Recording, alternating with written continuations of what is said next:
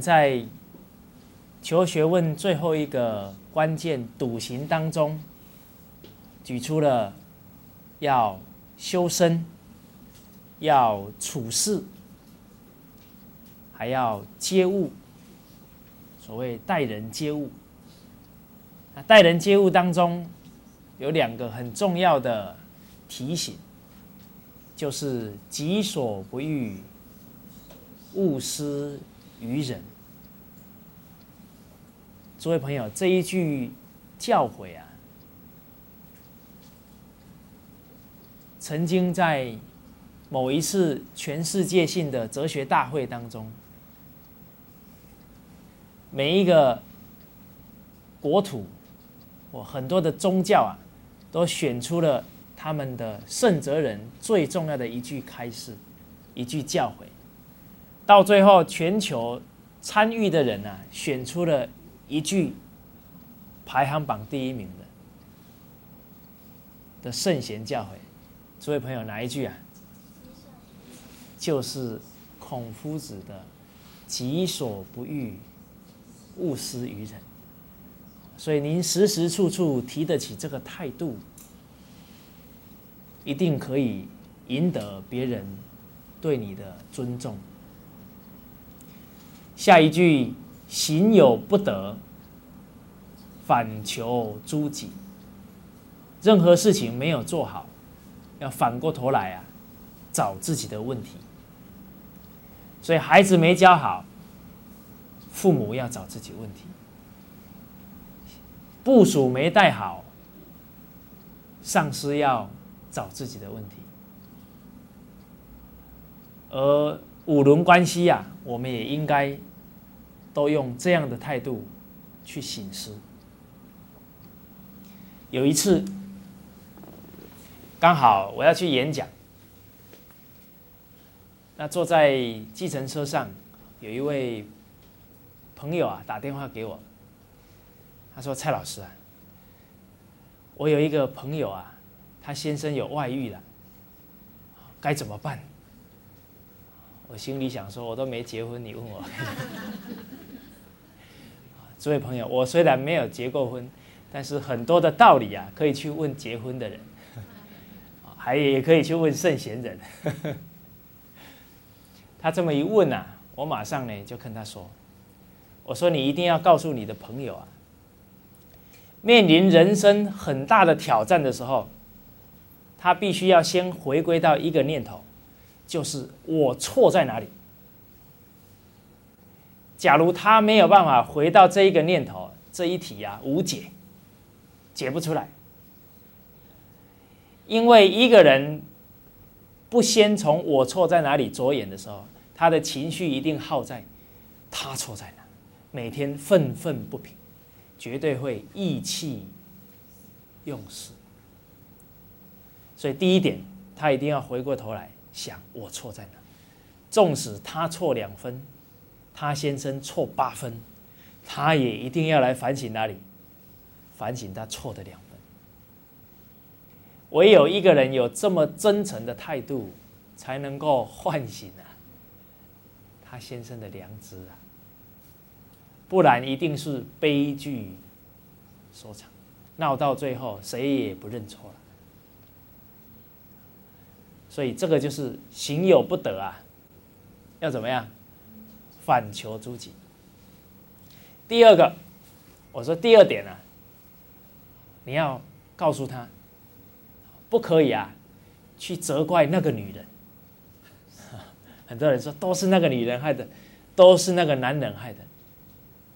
所以人呐，一面对事情很难提起理智，往往都是意气用事。所以人生啊，一路走来遗憾不断呐，因为没理智。孟子有一段很重要的提醒，孟子说啊：“人必自侮。”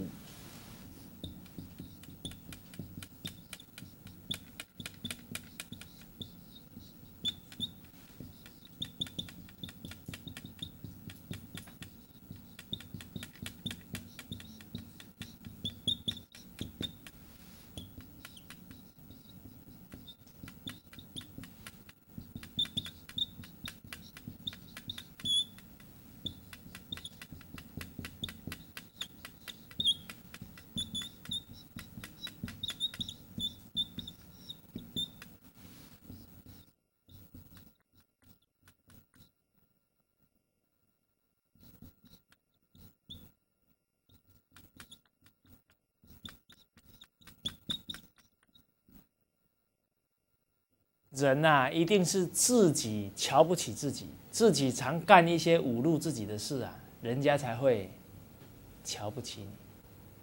你自己连穿着都穿的邋遢，人家怎么尊重你？所以人必先自取其辱啊，人家才会侮辱你。家庭啊，必然是自己家人之间先怎么样？先有冲突了，人家才能趁虚而入啊。一个国家必然是内部都已经起冲突了，其他的国家才来打你。才来统战、统治你，所以根源在哪？根源还在自己呀。所谓俗话说的“家火不烧，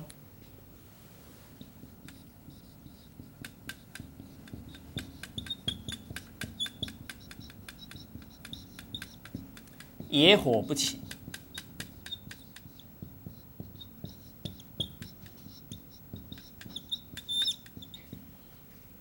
家里的无名火不烧啊，外面的火也烧不进来。所以遇到人生的问题，一定要反省自己，才能够把形成这一件恶果的因呐，真正找出来。而你真正找出原因，才能化解这一件事。所以这第二点，一定要回过头来。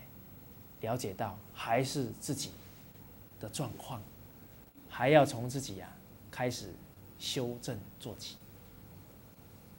而男人呐，错了之后啊，总有一天他会知道，原来那一些都是梦幻呐，泡影。他去找一个女人，哪会是好的女人？破坏人家家庭的会是好女人吗？不会啊，逢场作戏。总有一天他会发现啊是假的，之后还会乖乖的啊回过头来。所以我们啊要有包容的心，对待先生啊要有一些很重要的态度。当先生对的时候，比方说先生很努力工作啊，当先生啊。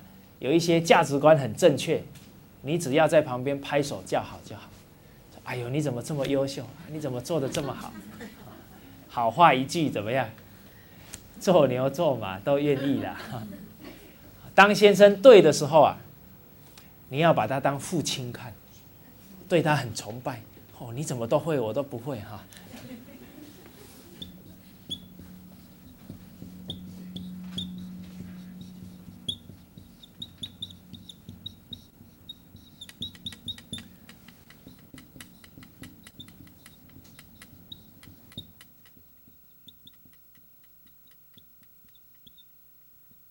平常相处当朋友看，哦，你不要夫妻每天腻在一起，到最后两个人都快累死了。平常就像朋友一样很轻松。当先生错的时候怎么办？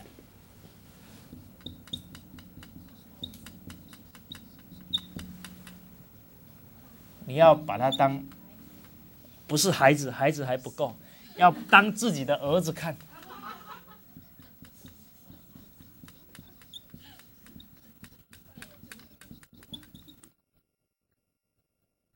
你儿子犯错的时候，你会不会跟他没完没了？会不会啊？哦，你可以对孩子这么宽恕，为什么对先生不能宽恕？这么不公平！你看你儿子犯错，你还会帮他演过是非啊？你先生犯错，说我这一辈子都不会原谅你，我跟你拼了！很多朋友就说了。他都这么大了，应该懂这些做人的道理啊。这句话对不对？应该懂，不是一定懂。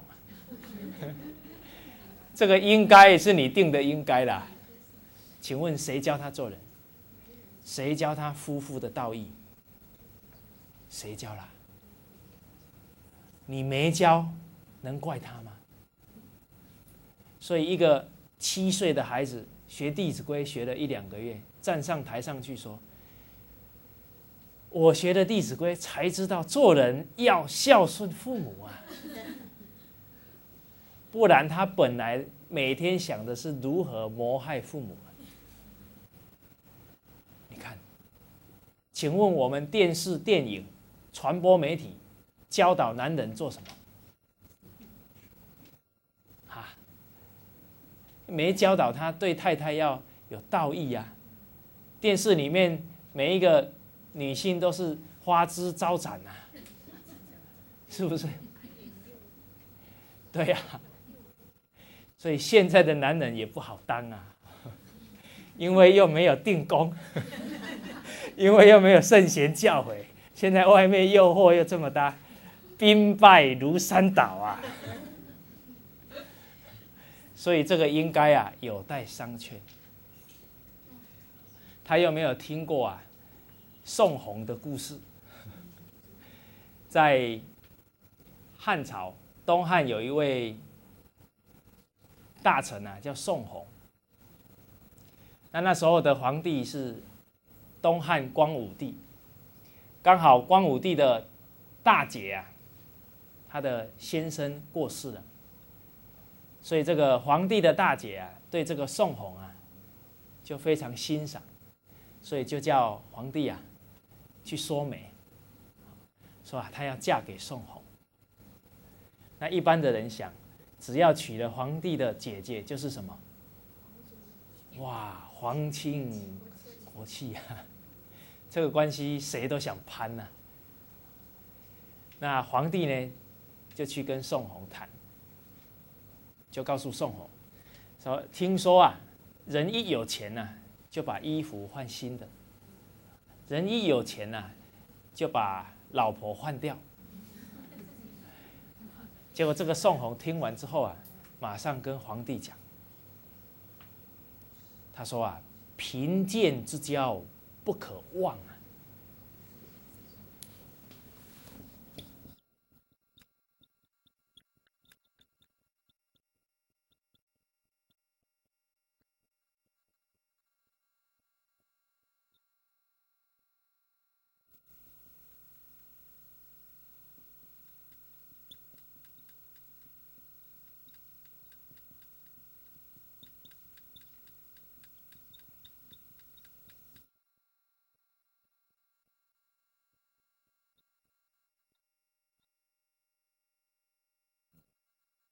贫贱时候、患难当中交的朋友，纵使你飞黄腾达了，绝对啊不能忘记当初的那一份道义，那一份互相的扶持这个是做人的根本啊！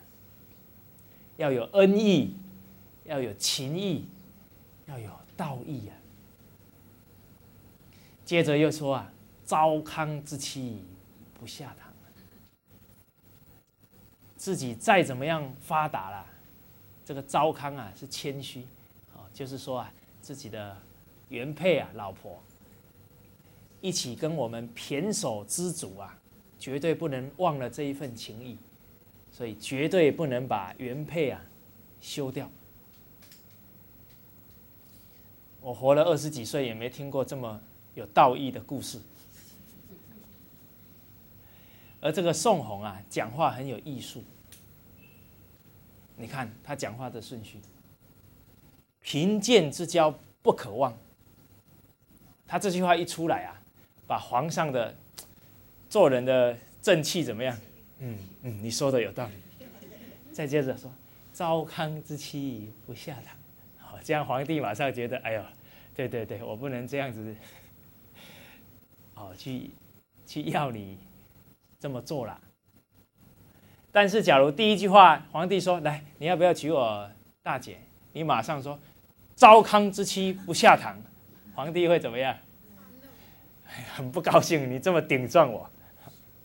所以从这里也看得出来，古代的人连讲话，他的次序都很很有他的道理存在。所以由于宋弘这一个态度啊。不止啊，提起了皇帝的正气啊，同时提起了满朝文武百官的气节啊。他假如娶了皇帝的老婆啊，那一个时代的大臣会怎么样？就乱了。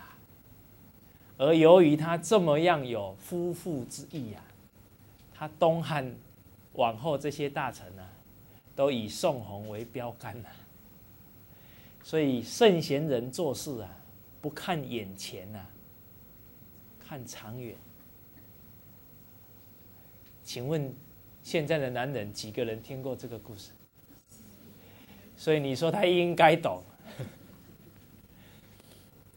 现在的人啊，是有二三十岁、三四十岁的身体啊，不代表他有三四十岁的智慧。有时候三四十岁还比不上二十岁的人单纯啊。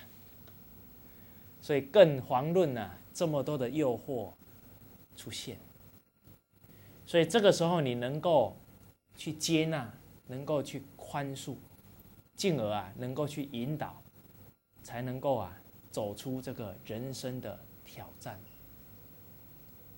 所谓“人非圣贤，孰能无过？啊过而能改，善莫大焉。”诸位朋友，你要相信啊，没有人喜欢自甘堕落了，往往都是错了之后啊。没有人接纳他、包容他，也没有人教他，所以他为了面子啊，才一错再错，搞得人生啊一塌糊涂的人大有人在。所以，既然有缘当夫妻，就应该啊珍惜这一份恩义啊。有一位女性呢。她刚好先生也出现外遇问题，那孩子啊还在念小学，她就去找杨淑芬老师。杨老师告诉我，女人在这个时代哈很辛苦，所以啊要对女人哦多一些关怀。所以杨老师教书法，教小孩教书法教到十点多啊。小孩都回去了，很多的当母亲的、当太太的怎么样？留下来咨询的，有时候问老师问问题啊，问到半夜一两点，你不你不解他的问题，有时候刚好已经卡住了，到时候会走上不好的决定的时候就麻烦，甚至于有的还可能怎么样，走上绝路，所以这个要解当务之急。所以常常啊，讲到一两点，杨老师说啊，他他的车上啊，随时都会放雨伞，为什么？藏起来，只要遇到紧急状况，马上可以。然后走路啊，穿的衣服哎，都让人家分不辨啊，她是女的，这样比较安全。所以确实不容易呀。所以杨淑芬老师辅导人这个。家庭关系哈，都是这么一点一滴啊积累上来的能力。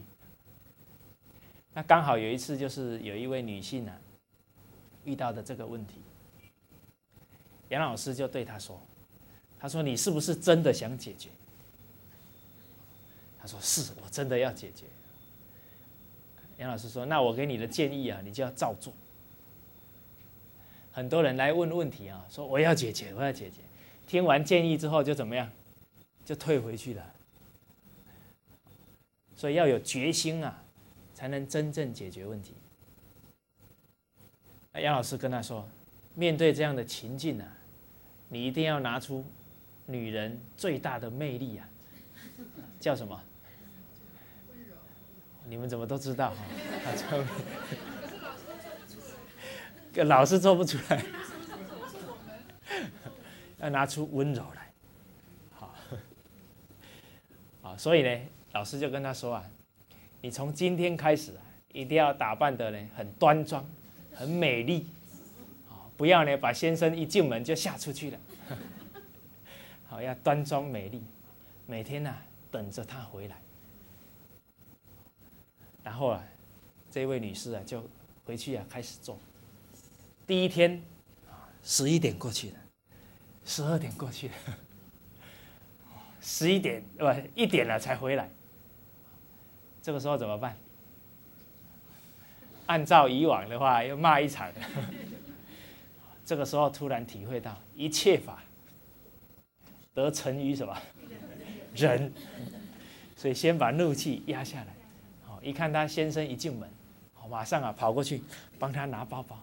哎呀，你真是辛苦了，工作真辛苦。来来来，肚子一定饿了，我去帮你煮碗面。好，你在这里赶快坐好，就跑过去啊，开始煮面。好，他今先生是惊魂未定，不知道发生什么事了。接下来啊，每一天呢，都等到他先生回来，而且啊，先生还没回来以前呢，都已经把孩子的功课啊。打理好，家里啊都整理好，都做得服服帖帖，等着先生回来。哦，就这么样，一天接一天，真干，做了差不多两个多月啊。有一天，他先生回来的特别早，很早就回来，一进门啊，话还没说，双膝啊就跪下去。他先生说：“你就饶了我吧。”我跟你招了，他先生说：“这这几个月啊，我过的不是人过的日子，所以啊，一定要用真诚啊，来唤醒对方的什么？良知啊，意气用事，人生无法走向圆满的结局。”所以，由于这一位女性啊，确确实实啊，要求自己先做到自己的本分之事，所以行有不得啊，还是要反求诸己。当我们处事当中都能这样去做，一定会赢得啊，你孩子对你的尊重，赢得身旁亲友，甚至于你的部属啊，对你德行的。尊敬，所以以后遇到啥事要发脾气的，哪一句教诲要突然跑出来？好，哪一句？哎，你怎么讲不出来？行有不得啊，反求诸己，要有这种态度。所以在《吕氏春秋》里面有一段很重要的教诲。凡事之本，所有事情的根本在哪里呢？必先自身，就是自己的修身功夫啊。成其身，则天下成；治其身，则天下治。所以为天下者啊，不与天下。于自身，所以为天下者也好，为家庭的也好，为国的也好，都要先从自己的修身根本开始做起。当你的身修好了，你的家自然就和乐，因为你已经做到最好的身教。你的身修好了，你的部署啊，对你没有话说啊。打从心里尊敬你，那你的事业啊，绝对会经营的很好。所以根本找到了，事情就可以办得成功。根本就在修身的功夫。那我们这十天的课程呢，谈的是中国四千五百年前的老祖宗留给我们的。教诲，所以我们学完之后啊，要好好的去笃行，去落实。那诸位朋友，一个人如何善学？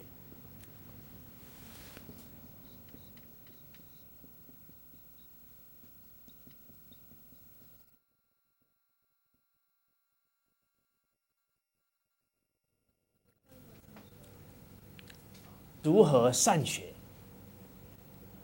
来哪一位朋友说说看？哦学习一定要落实在哪？生活中。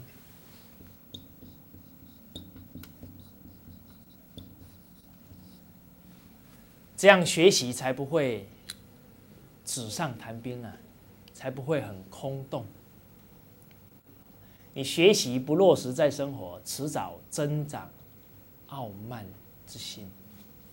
我们常常接触一些朋友，说我念经典已经念了五年了，我学习圣贤教诲已经五年了，这有什么意义啊？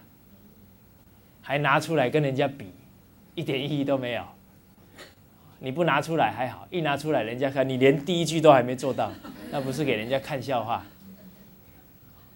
所以啊，处处啊，要看看自己勘验功夫有没有落实。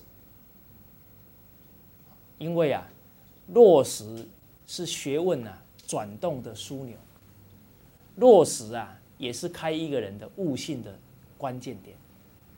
你越做啊，体悟越广。越深呐？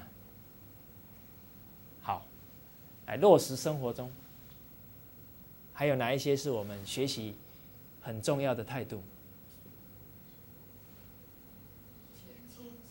哦，谦虚。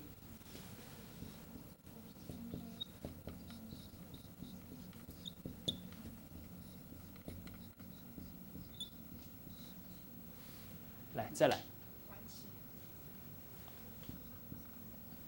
哦时时刻刻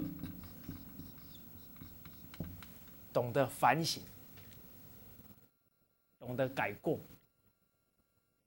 我们在前几天开了一帖中药，诸位朋友，你们吃的如何？啊，看诸位的气色，好像吃的不错。早晚什么？早有服服用一遍《弟子规》。诸位朋友，你有没有服用？我看得出来，真的啊，人只骗得了自己，骗不了。因为我有一次啊，看到一位朋友，我说：“最近你都看什么书？”他吓一跳，因为我看他的气色啊，不大好。因为一个人看错书之后，会影响他的思想。一影响思想啊，就会表现在你的什么面部。所以我说你最近看什么，他就吓一跳。然后呢，我他接着主动讲，我说没有啦，我自己跑去书局哈，买了一些大学啦、中庸的白话解。我说那些东西先不要看，因为你看他的注解，你是被他引导。假如这一个人的知见错误啦，你就被他误导。而且说实在的，学习圣贤学问第一本也不是大学啊，是什么？所以善学的人一定要做到一点，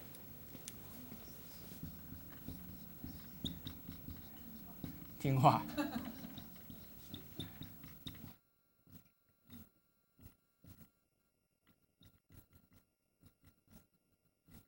这一点对现在的人来讲最难，每一个人都觉得自己很聪明。没办法，好，前面讲的反省，我们早上念一遍呐，提醒自己一遍；晚上念呐，反省自己今天做到多少，这样才能够过能改，归于无，这样才能得日进，过日少。这个很重要。当我们每一天都能进步一点呢？那三个月、半年之后，那不得了啊！不要小看这一步一步的踏出去，积积小步啊，成大步了。还有没有善学？哦，要哎要有恒心，要坚持，很重要。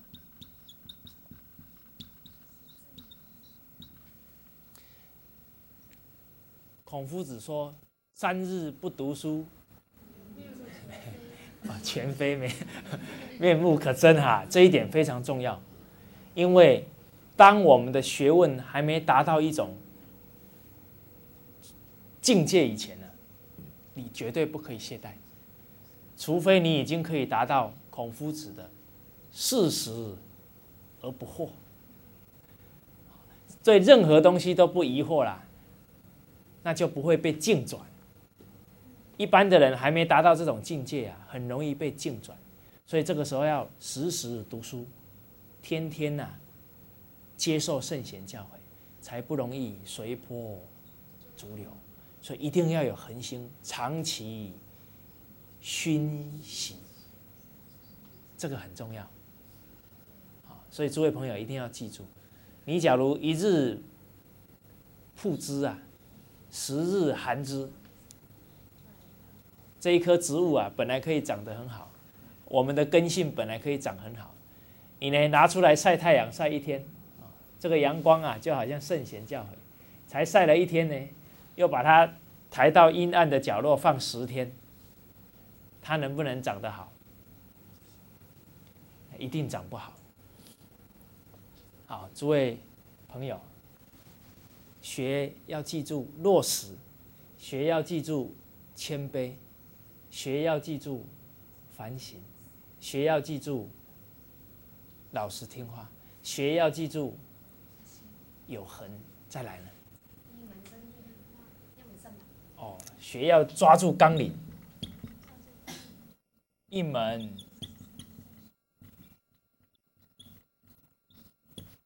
一门深入。其实这个深一门深入啊，最重要的就是学呀。要扎好什么根基呀？基础，所以扎根基呀是成败关键。所以《弟子规》要学多久？一生。当然，这个教诲一定要一生奉行，而你要全心全意啊，把这些教诲啊落实在生活，最少也要做半年。你越做啊，你会越觉得他博大精深。我们有一个朋友，一个老师做的很认真，有做到最后啊，他说呢：“我本来是公认的孝子，越做越觉得自己不是孝子，越觉得啊跟古人比起来差太多了。”所以掌握纲领，一门深入，把根基呀扎稳健。啊再来，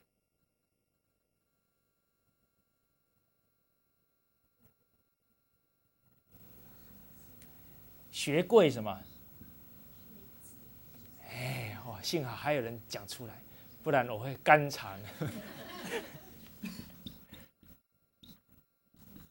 立志啊，有志向才决定你学业的成败呀。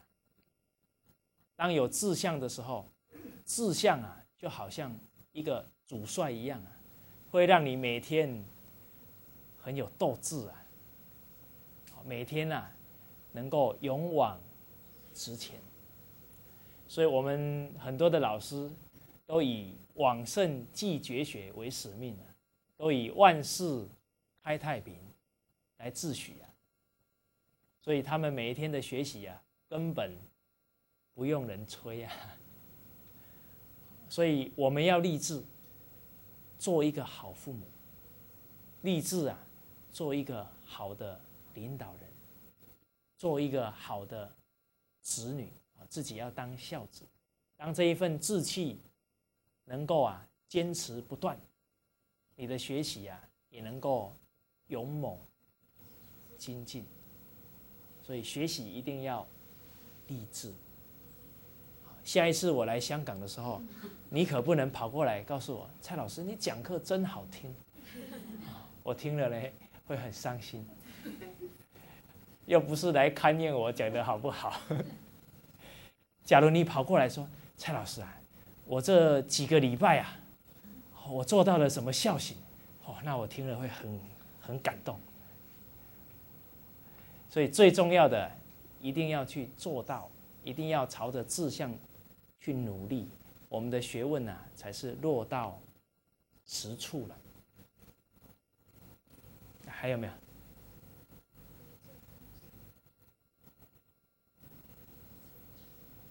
善学还要怎么样？翻翻看《弟子规》。哦，善学的话还要学活一点，活学活用，不能学成书呆子。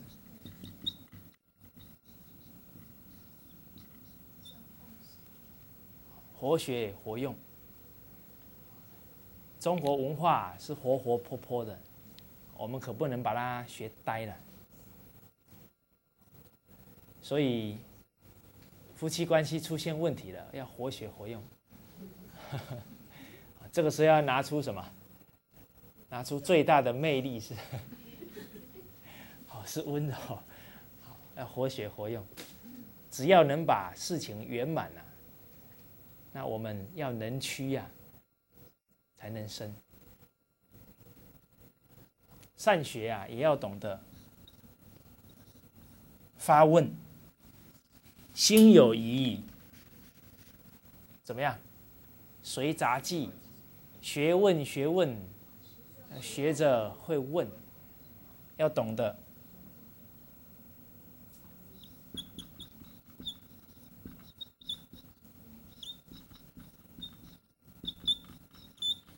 发问，所以有什么问题啊？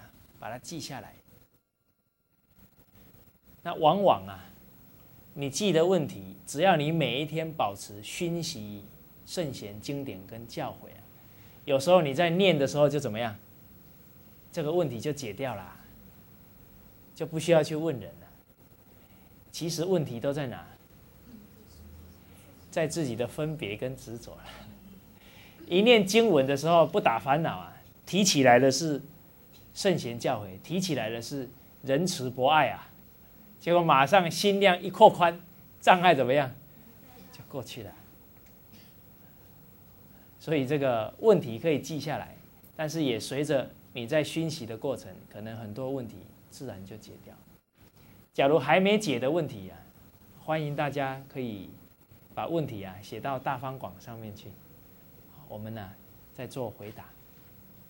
所以要多请教。好，哎，善学的还有什么应该注意的态度？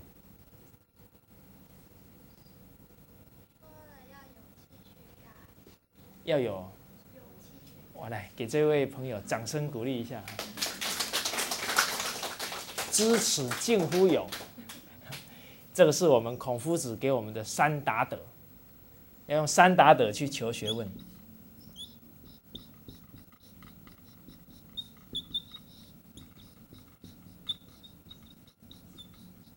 其实这个三达德啊，上面都有了。力行近乎仁，就是要落实在生活嘛。然后有恒心，一门深入，叫好学近乎智嘛。那反省叫什么？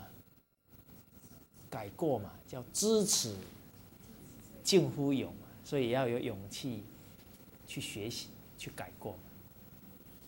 所以圣贤教诲啊，都是殊途同归啊。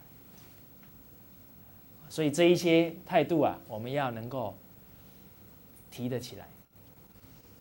好，那最后呢？在夫子的教诲当中啊，有一句很重要的开显，叫“君子九思”。我们可以时时啊，从九个方面去观察自己的道德修养，叫“君子九思”。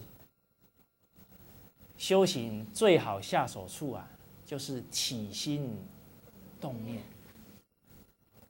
那九思是哪九思呢？我们接下来，来研究一下。第一个，视失明；第二个，听失聪；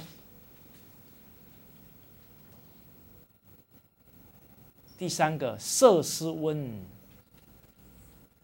貌失恭；言失中，事失敬；疑失问，愤失难。见得失义。其实这九诗啊，在我们这几天的教这个整个研讨的过程啊，都是提到了，只是夫子啊，把这一些教诲啊，整理在一句话里面。那我们看第一句话提到“视失明”，就是你眼睛看到所有的事情啊，要能看得明白，叫视失明。你不要每一天看一大堆事情啊，都糊里糊涂的。所以人看到一些事啊，要懂得怎么去辨别，要懂得啊，从结果。推什么？原因在哪里？把它的来龙去脉啊，都能了解清楚。这个叫视失明。我们看到孩子的一些问题，你可以马上判断出是什么原因造成。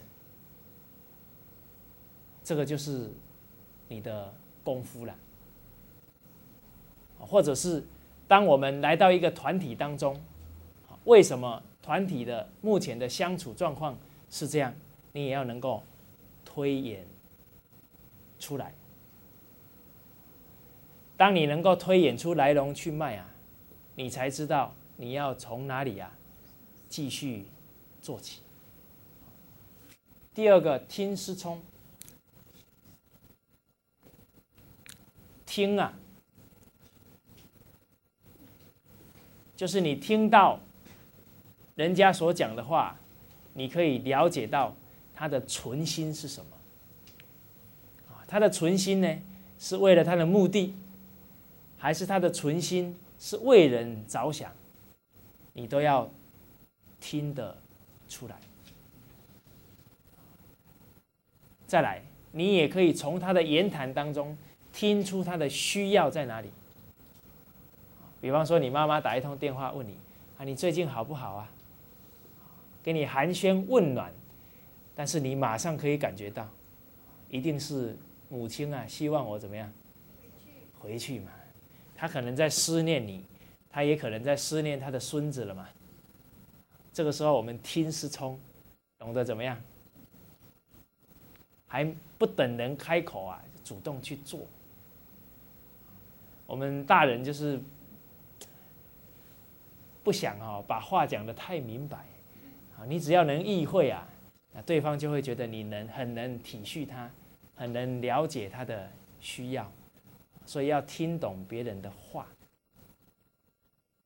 也要听懂言语背后的弦外之音，这个都需要经验去积累，所以你每天所看看明白，所听听清楚。也是在长你的学问。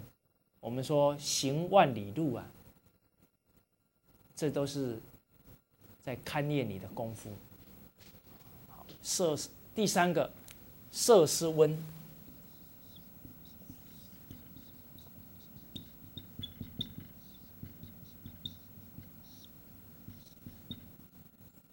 貌施功。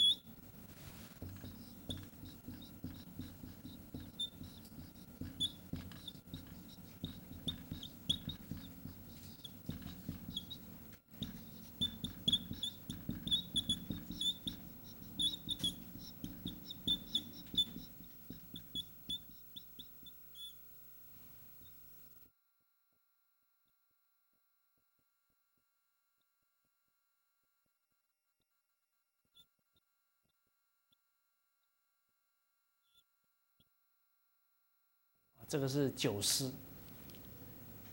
第三个色湿温，这个色啊，就指的是你的脸部表情。我们的脸部表情一定要呈现很温和的状态，因为人与人相处最直接看到的是什么？就是你的脸嘛。假如你的脸很臭啊，那无形当中你人与人的对待啊，人与人的关系就已经出现一道鸿沟了。那我们看到很多朋友啊，一跟人交谈起来啊，马上那个眉头就皱起来，有没有看到？当你跟一个朋友在讲话的时候，他的眉头都锁起来，你你会有什么感觉？哎，觉得好像很紧张哈。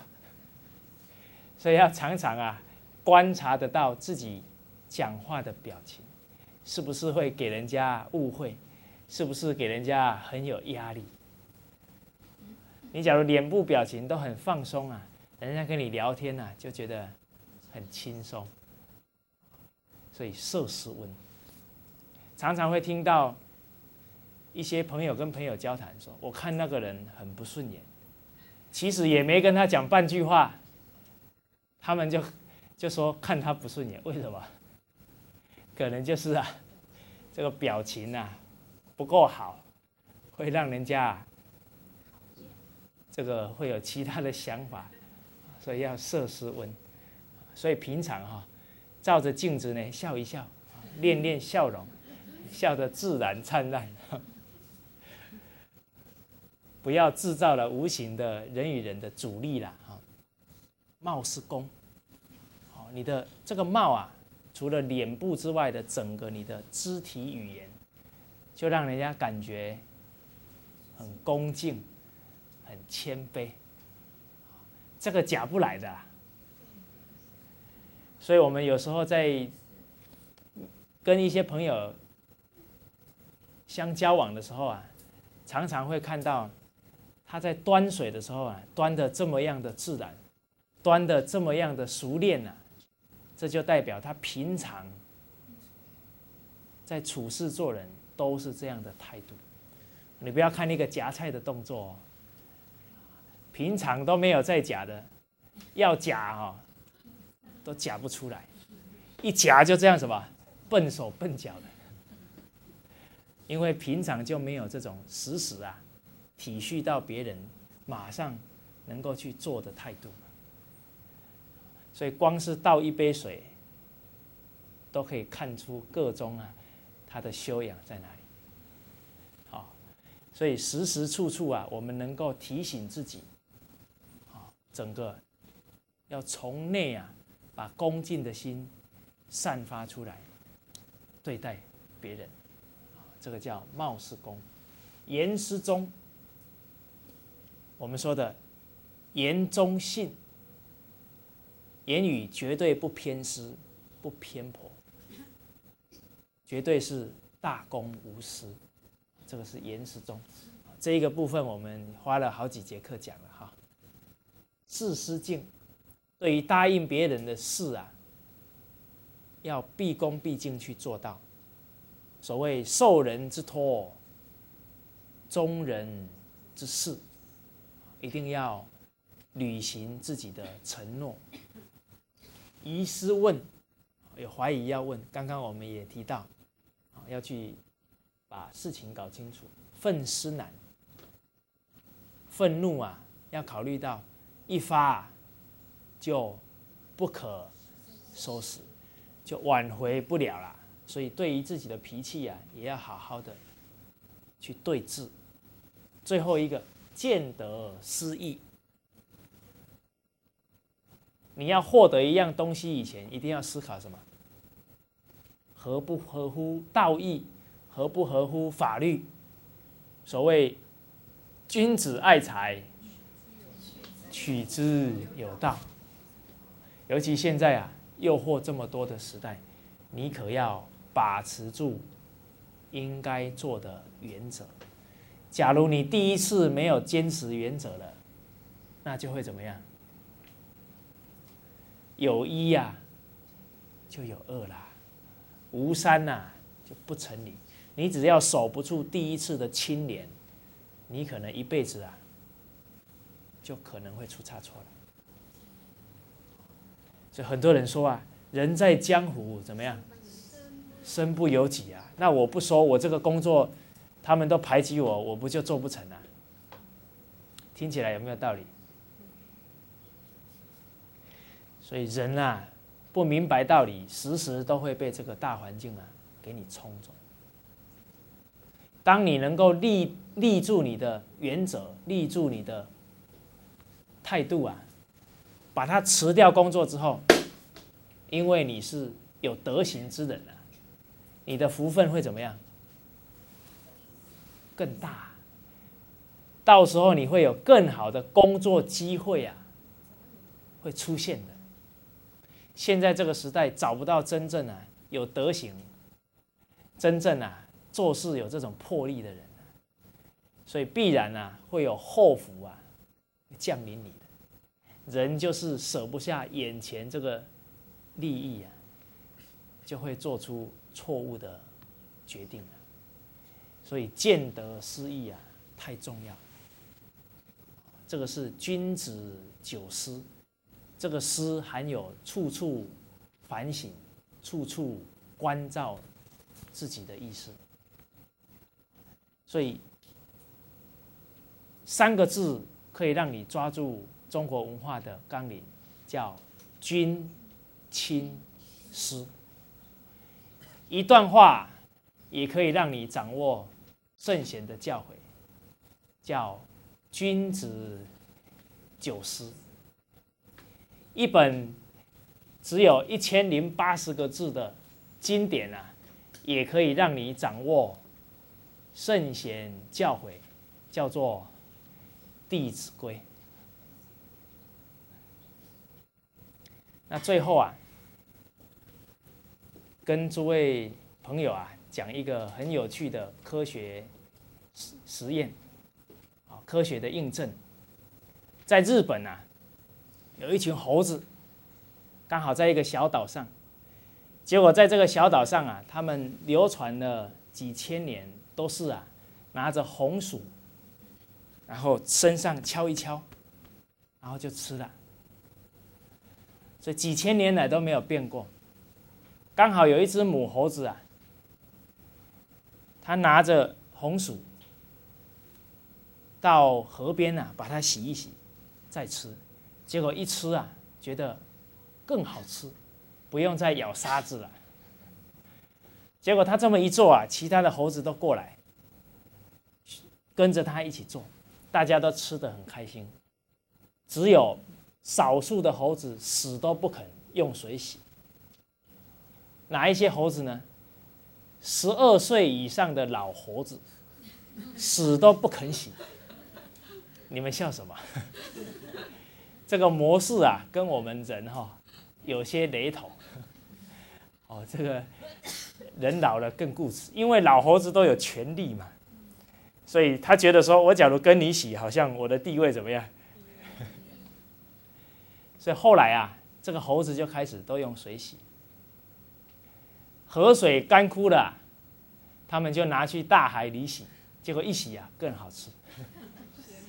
结果很奇妙的现象发生了，当这一群猴子用水洗的数目啊，超过一百只猴子，超过某一个数之后啊，其他的小岛啊都开始用水洗。他们有没有大哥大通话？没有，他们也没有卫星转播。请问为什么其他的猴子，其他小岛的猴子都开始用水洗了？波啊，这一个现象叫百匹猿猴现象。百匹猿猴现象，这一个现象啊，在人类也印证。